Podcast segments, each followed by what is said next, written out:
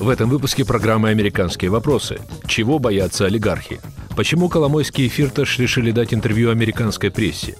Пытались ли украинские олигархи помочь Дональду Трампу? Чего хочет ФБР от украинских олигархов? Появляется ли серьезная угроза российским и украинским активам в США? Есть ли в Конгрессе поддержка идеи новых санкций против Кремля? Эти и другие вопросы мы обсуждаем с экономистом и политологом, в прошлом советником правительства нескольких стран Андерсом Асландом, бывшим главой финансовых фирм в Москве и Украине Грегори Грушко и главой юридической фирмы «Маркс энд Соколов» Брюсом Марксом. У микрофона в Нью-Йорке Юрий Жигалкин.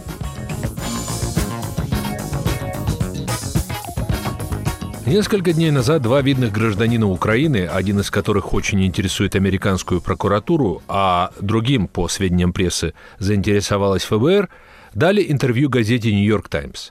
Причем оба собеседника «Нью-Йорк Таймс», Дмитрий Фирташ и Игорь Коломойский, поделились с газетой неизвестными прежде подробностями. Подробностями операции по поиску на Украине компромата на Джо Байдена.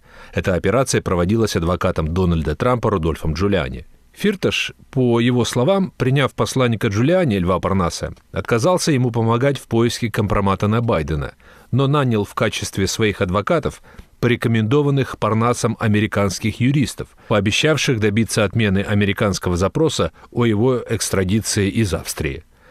Коломойский, по его словам, указал Парнасу, появившемуся в его кабинете, на дверь, потому что он не поверил, что никому неизвестный иммигрант из Советского Союза мог действительно представлять Джулиани. Впрочем, как уверяет Коломойский, он в любом случае не собирался помогать в сборе материалов, которые интересовали Джулиани. Может ли это, скорее всего, невольная и явно нежелательная для них причастность двух крупных украинских олигархов к импичменту президента Трампа возыметь серьезные последствия? Мой собеседник Андерс Аслунд. Господин Аслунд, как вы думаете, почему вдруг Фирташ и Коломойский дают интервью ведущим американским изданиям? Они чего-то опасаются? Я думаю, что это больше всего, что Нью-Йорк Таймс э, их интервью. Коломойский давно разговаривал со всеми журналистами, которые хотели разговаривать с ним. Но э, это выглядит, как он э, думает, что он э, все потеряет в Украине и хочет что-нибудь драматическое делать. Фериташ, я думаю, что это совсем другое. Ну, он торгует просто, чтобы его не арестуют совсем ясно, что Джулиани, как более-менее пишет Нью-Йорк Таймс, работает как лоббист э, через президента э, Трампа Министерством э, юстиции США. Вы сказали, что Коломойский чего-то боится. Звучит немного странно, если учесть, что многие считают, что он очень близок к президенту Украины, а его заявление о том, что Украина должна развернуться к России, вообще вызвали большой шум по причине этой близости. Чего ему бояться? Он боится две вещи. Первое, что он потеряет влияние на Зеленского, что мы, вероятно, уже видим. И второе, что у него будет э, криминальное дело в э, США, что мы знаем, что ФБР рассматривает его дело уже три года здесь э, в США. Но, строго говоря, о расследовании ФБР в отношении Коломойского известно из неофициальных источников. Формально ведь ФБР не подтвердила и не опровергла факт расследования. Но мы знаем, что э, Daily Beast, который обычно очень аккуратно дает отчеты, что они это писали, по-моему, приблизительно год тому назад, что это уже идет э, пару лет. Мы никогда не знаем, если ФБР откроет дело или не откроет они э, очень часто не откроют э, дело, но, по-моему, это выглядит совсем очевидно, что очень странно было бы, если они раньше или позже не откроют такое дело. Можно предположить, насколько серьезен иск Коломойскому и его партнеру Боголюбову, предъявленный в мае нынешнего года украинским приватбанком в суде в штате Делавар? Я не могу сказать. Это гражданское дело. Я прочитал 104 э, страницы, жуткие вещи, которые они сделали. Коломойский с Боголюбовым у них э, партнеров в Майами, с которыми они работают. Умытие денег э, меньше, чем 470 миллиардов спрашивает, почему так много, из-за того, что это деньги, которые приходят и уходят. остается в США, вероятно, остаток приблизительно 1 миллиард долларов. И больше всего они это вложили в недвижимости в старом промышленном городе Кливленд, Ohio что э, не очень привлекательный объект. И тоже э, купили четыре разных фабрик э, в середине США. Необходимо оговориться, что эта информация содержится в иске, подготовленной Приватбанком, который проводил свое собственное расследование. Ее достоверность пока не оценивалась судом. Да, но я просто не понимаю, почему это только гражданское дело. Как это написано, это выглядит как э, криминальное дело, а не как гражданское дело. И, конечно, Коломойский, который хорошо знает законы, это понимает. Господин Асланд, есть признаки того, что повышенное внимание к Украине и тот факт, что, по крайней мере, один видный украинский олигарх Фирташ оказался вовлечен в историю, связанную с импичментом президента Трампа, увеличивает вероятность того, что и другие украинские и российские олигархи станут объектом внимания американских э, правоохранительных служб это не можем э, сказать. Но идет сейчас законопроект прозрачность э, финансов. Если это принимается э, буквально в этом месяце, э, тогда обстановка изменяется, потому что тогда анонимные предприятия дальше не разрешаются США. Анонимные предприятия, что имеется в виду? Министерство финансов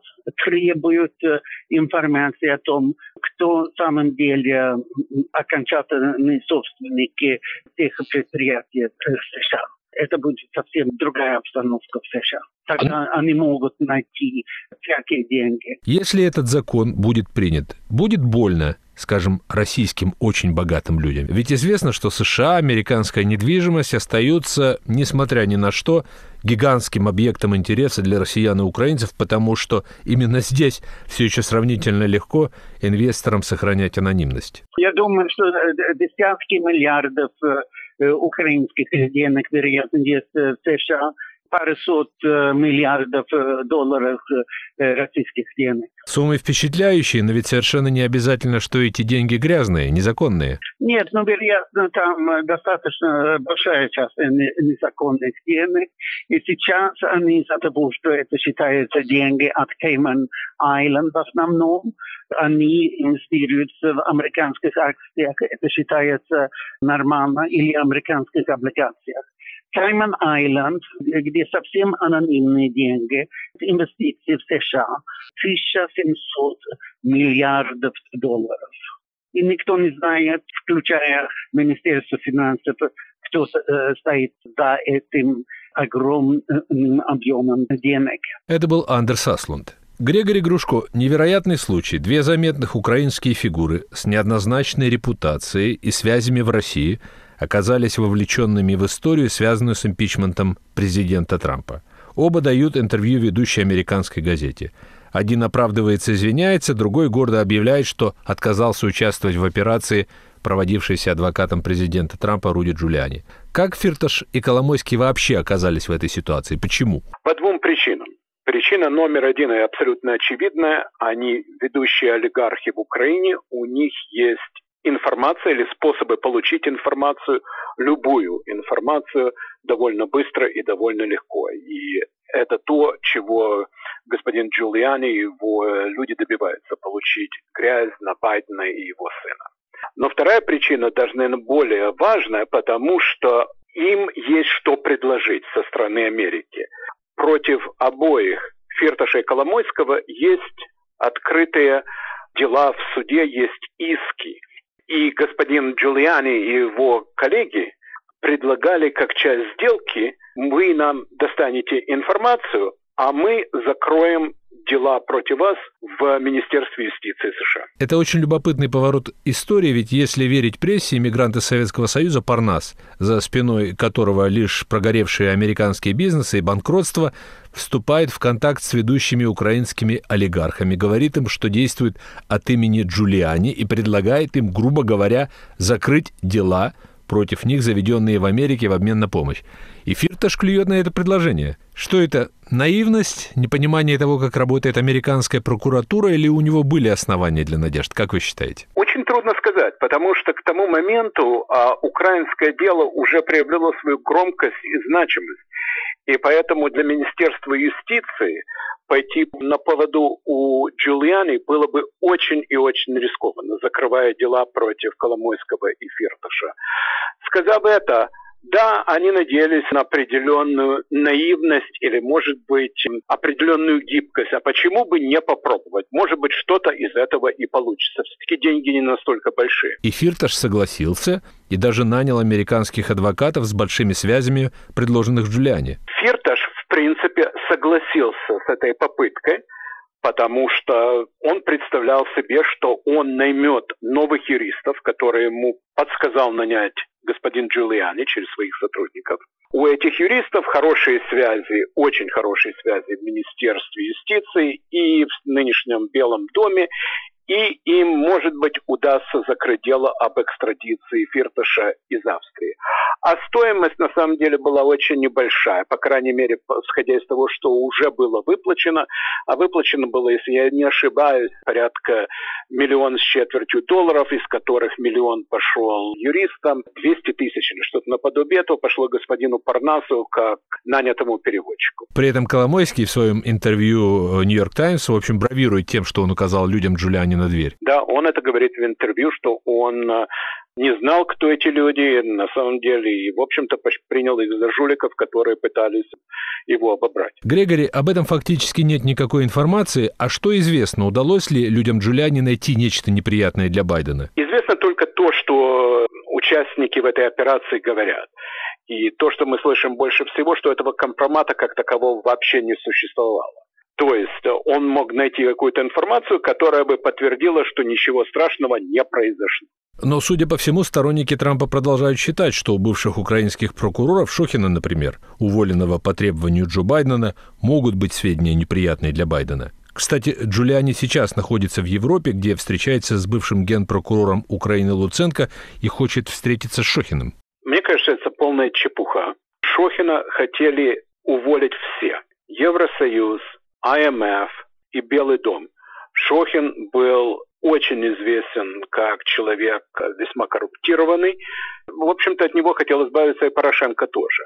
Человек, который решал дела очень скандальными образами. Было полное впечатление, что он кем-то куплен. Поэтому его декларации э, принимаются с доверием только в очень крайних республиканских кругах в Соединенных Штатах, не в Украине.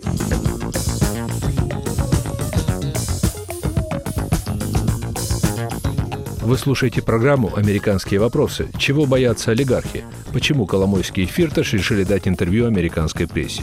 Пытались ли украинские олигархи помочь Дональду Трампу? В передаче участвуют Андерс Аслунд, Грегори Грушко и Брюс Макс. У микрофона в Нью-Йорке Юрий Жигалкин.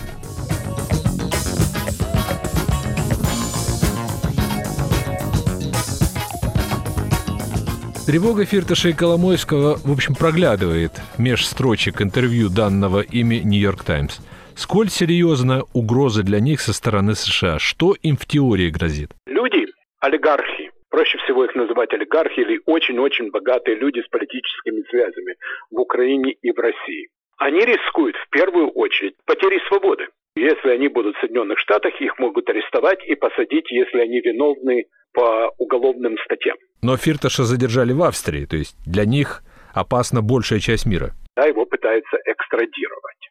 И даже если его экстрадируют в Соединенные Штаты, это не означает, что он будет арестован и посажен в тюрьму, потому что суд, рассматривающий иск, представленный Фирташу, может, в принципе, решить, что Фирташ не виноват. Хорошо, а велика ли угроза их деньгам? Андерс Асланд говорит, что разговор может идти о сотнях миллиардов долларов российских и украинских денег, находящихся в США в виде разных инвестиций, но их владельцы неведомы американским властям из-за особенностей американских законов. На самом деле мы не знаем точные цифры. Мы знаем, что с момента распада Советского Союза через самые различные офшорные зоны и офшорные банки прокатились, наверное, пару или, если не больше, триллионов долларов, которые покинули бывший Советский Союз и осели в самых различных местах. Очень большая сумма этих денег вернулась и в Россию, и Украину и купила баснословное количество активов. Но с полной уверенностью можно сказать, что сотни миллионов долларов осели в Соединенных Штатах в форме покупки разных видов недвижимости, компаний, медийных интересов и так далее. Коломойский якобы вложился в Америку очень серьезно, особенно в Кливленд, где он владел и, по-видимому, владеет предприятиями и крупной недвижимостью. Именно там, согласно Daily Beast, он привлек внимание ФБР. Да, так говорит тот гражданский иск, который ему предъявлен в штате Делавэр. Но это должно быть доказано, и на данном этапе это не доказано. Как вы думаете, могут ли эти господа потянуть за собой российских коллег по бизнесу? Опасно ли американское внимание к Коломойскому и Фирташу для россиян? Это возможно, потому что, несомненно, у обоих олигархов, и у Коломойского, и у Фирташа, есть и интересы, и активы, и открытые дела, связанные с Россией. Коломойский активно судится с Россией, утверждая, что его активы были конфискованы во время аннексии Крыма.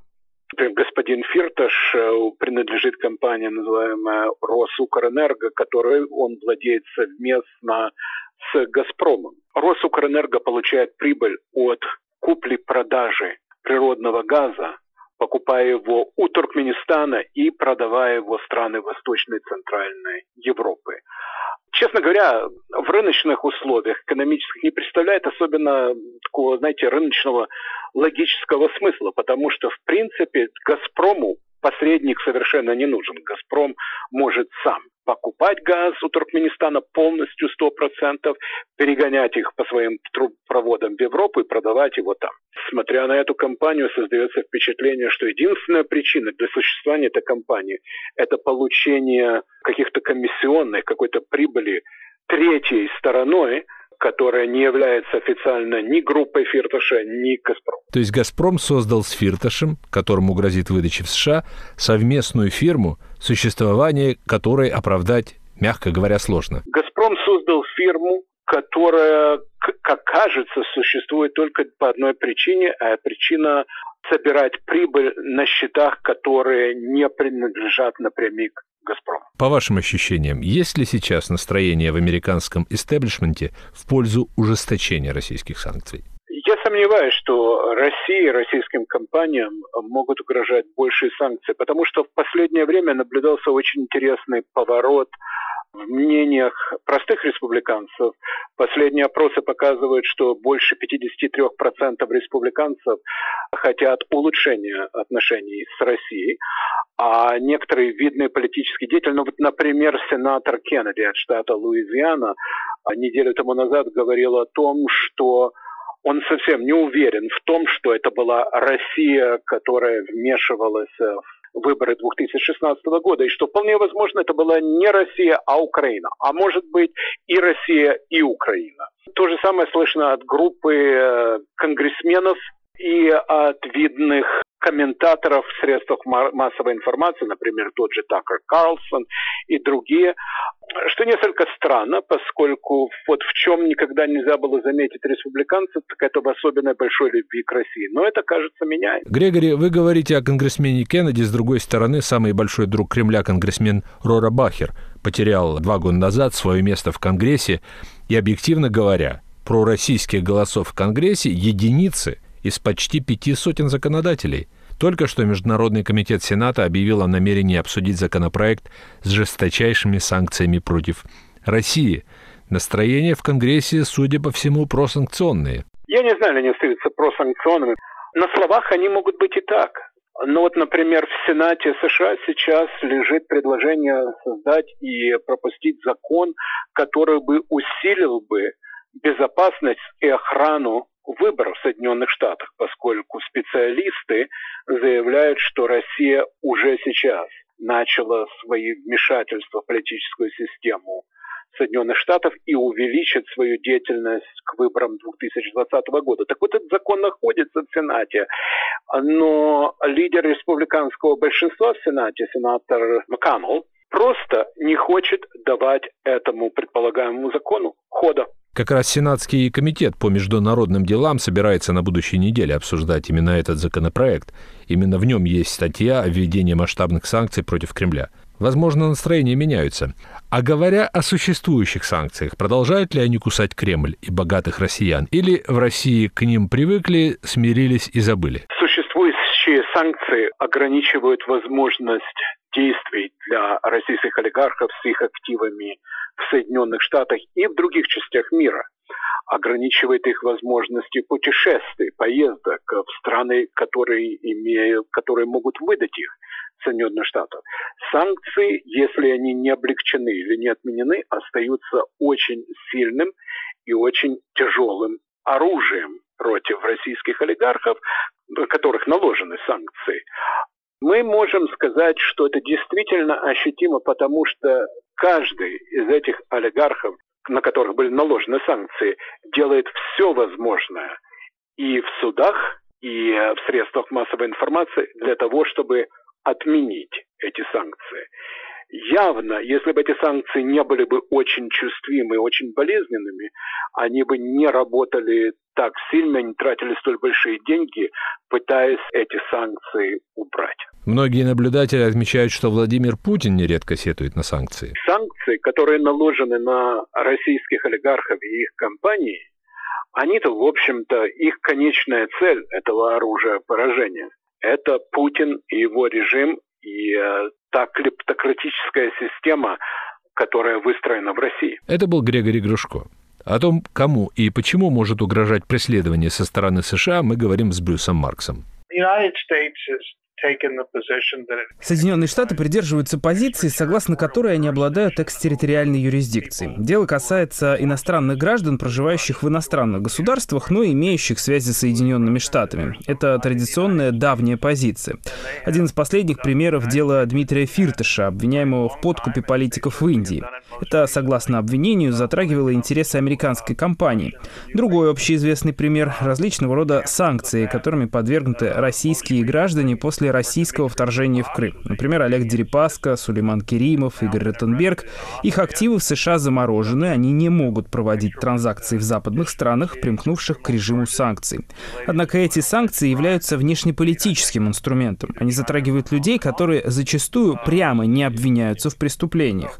Для того, чтобы оказать давление на Россию, мы подвергли санкциям крупных бизнесменов. Господин Маркс, объектом внимания американских правоохранительных органов, объектом санкций стало немало россиян. Особенно это касается санкций. Понятно ли, чем руководствуются американские власти, выбирая объекты преследования? Это отличный вопрос. Если говорить о последних делах, то есть две главные причины.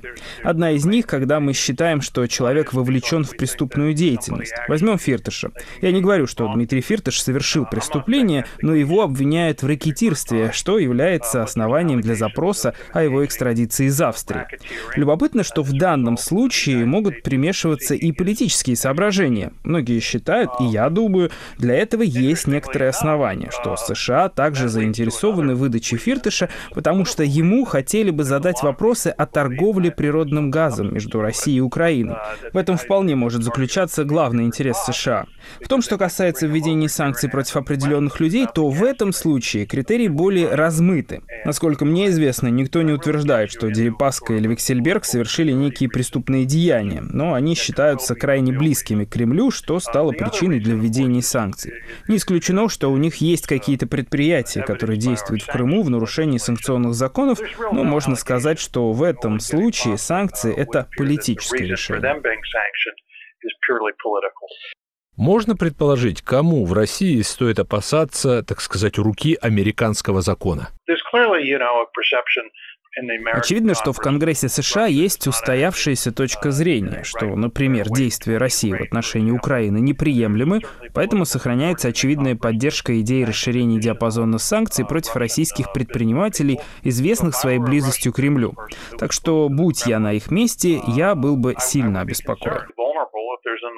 А есть ли у этих людей возможность оспорить санкции, или они не могут, что называется, оправдаться? Честный ответ. Особой возможности оправдаться нет. Я знаю об одном успешном примере, когда российский предприниматель обратился с иском в американский суд, доказывая, что американское правительство допустило очевидную ошибку, включив его в список людей, подвергнутых санкциям в контексте аннексии Крыма. Он доказал, что он и его бизнес не имеют никакого отношения к Крыму. В принципе, можно обратиться в суд, но суды, как правило, отвергают подобные заявления, потому что формально активы этих людей в США не конфискуются, а временно замораживаются. И в таких случаях американские суды подтверждают право президента вводить санкции, поскольку Конституция предоставляет ему право определения внешней политики страны. Отчасти об этом свидетельствует и ситуация с Дмитрием Фирташем, который нанял адвокатов, близких Рудольфу Джулиани и, как говорят президенту Трампу, в надежде добиться отмены американского запроса об экстрадиции. Это, правда, ситуация связана с уголовными обвинениями, а не санкциями. Да, Дмитрий Фирташ нанял новых адвокатов. Джоди Дженову и его жену, очень известные в Вашингтоне адвокаты, активные деятели республиканской партии.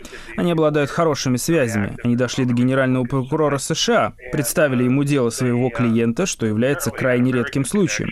Они пытались убедить его, что обвинения против Фирташа безосновательны по двум причинам.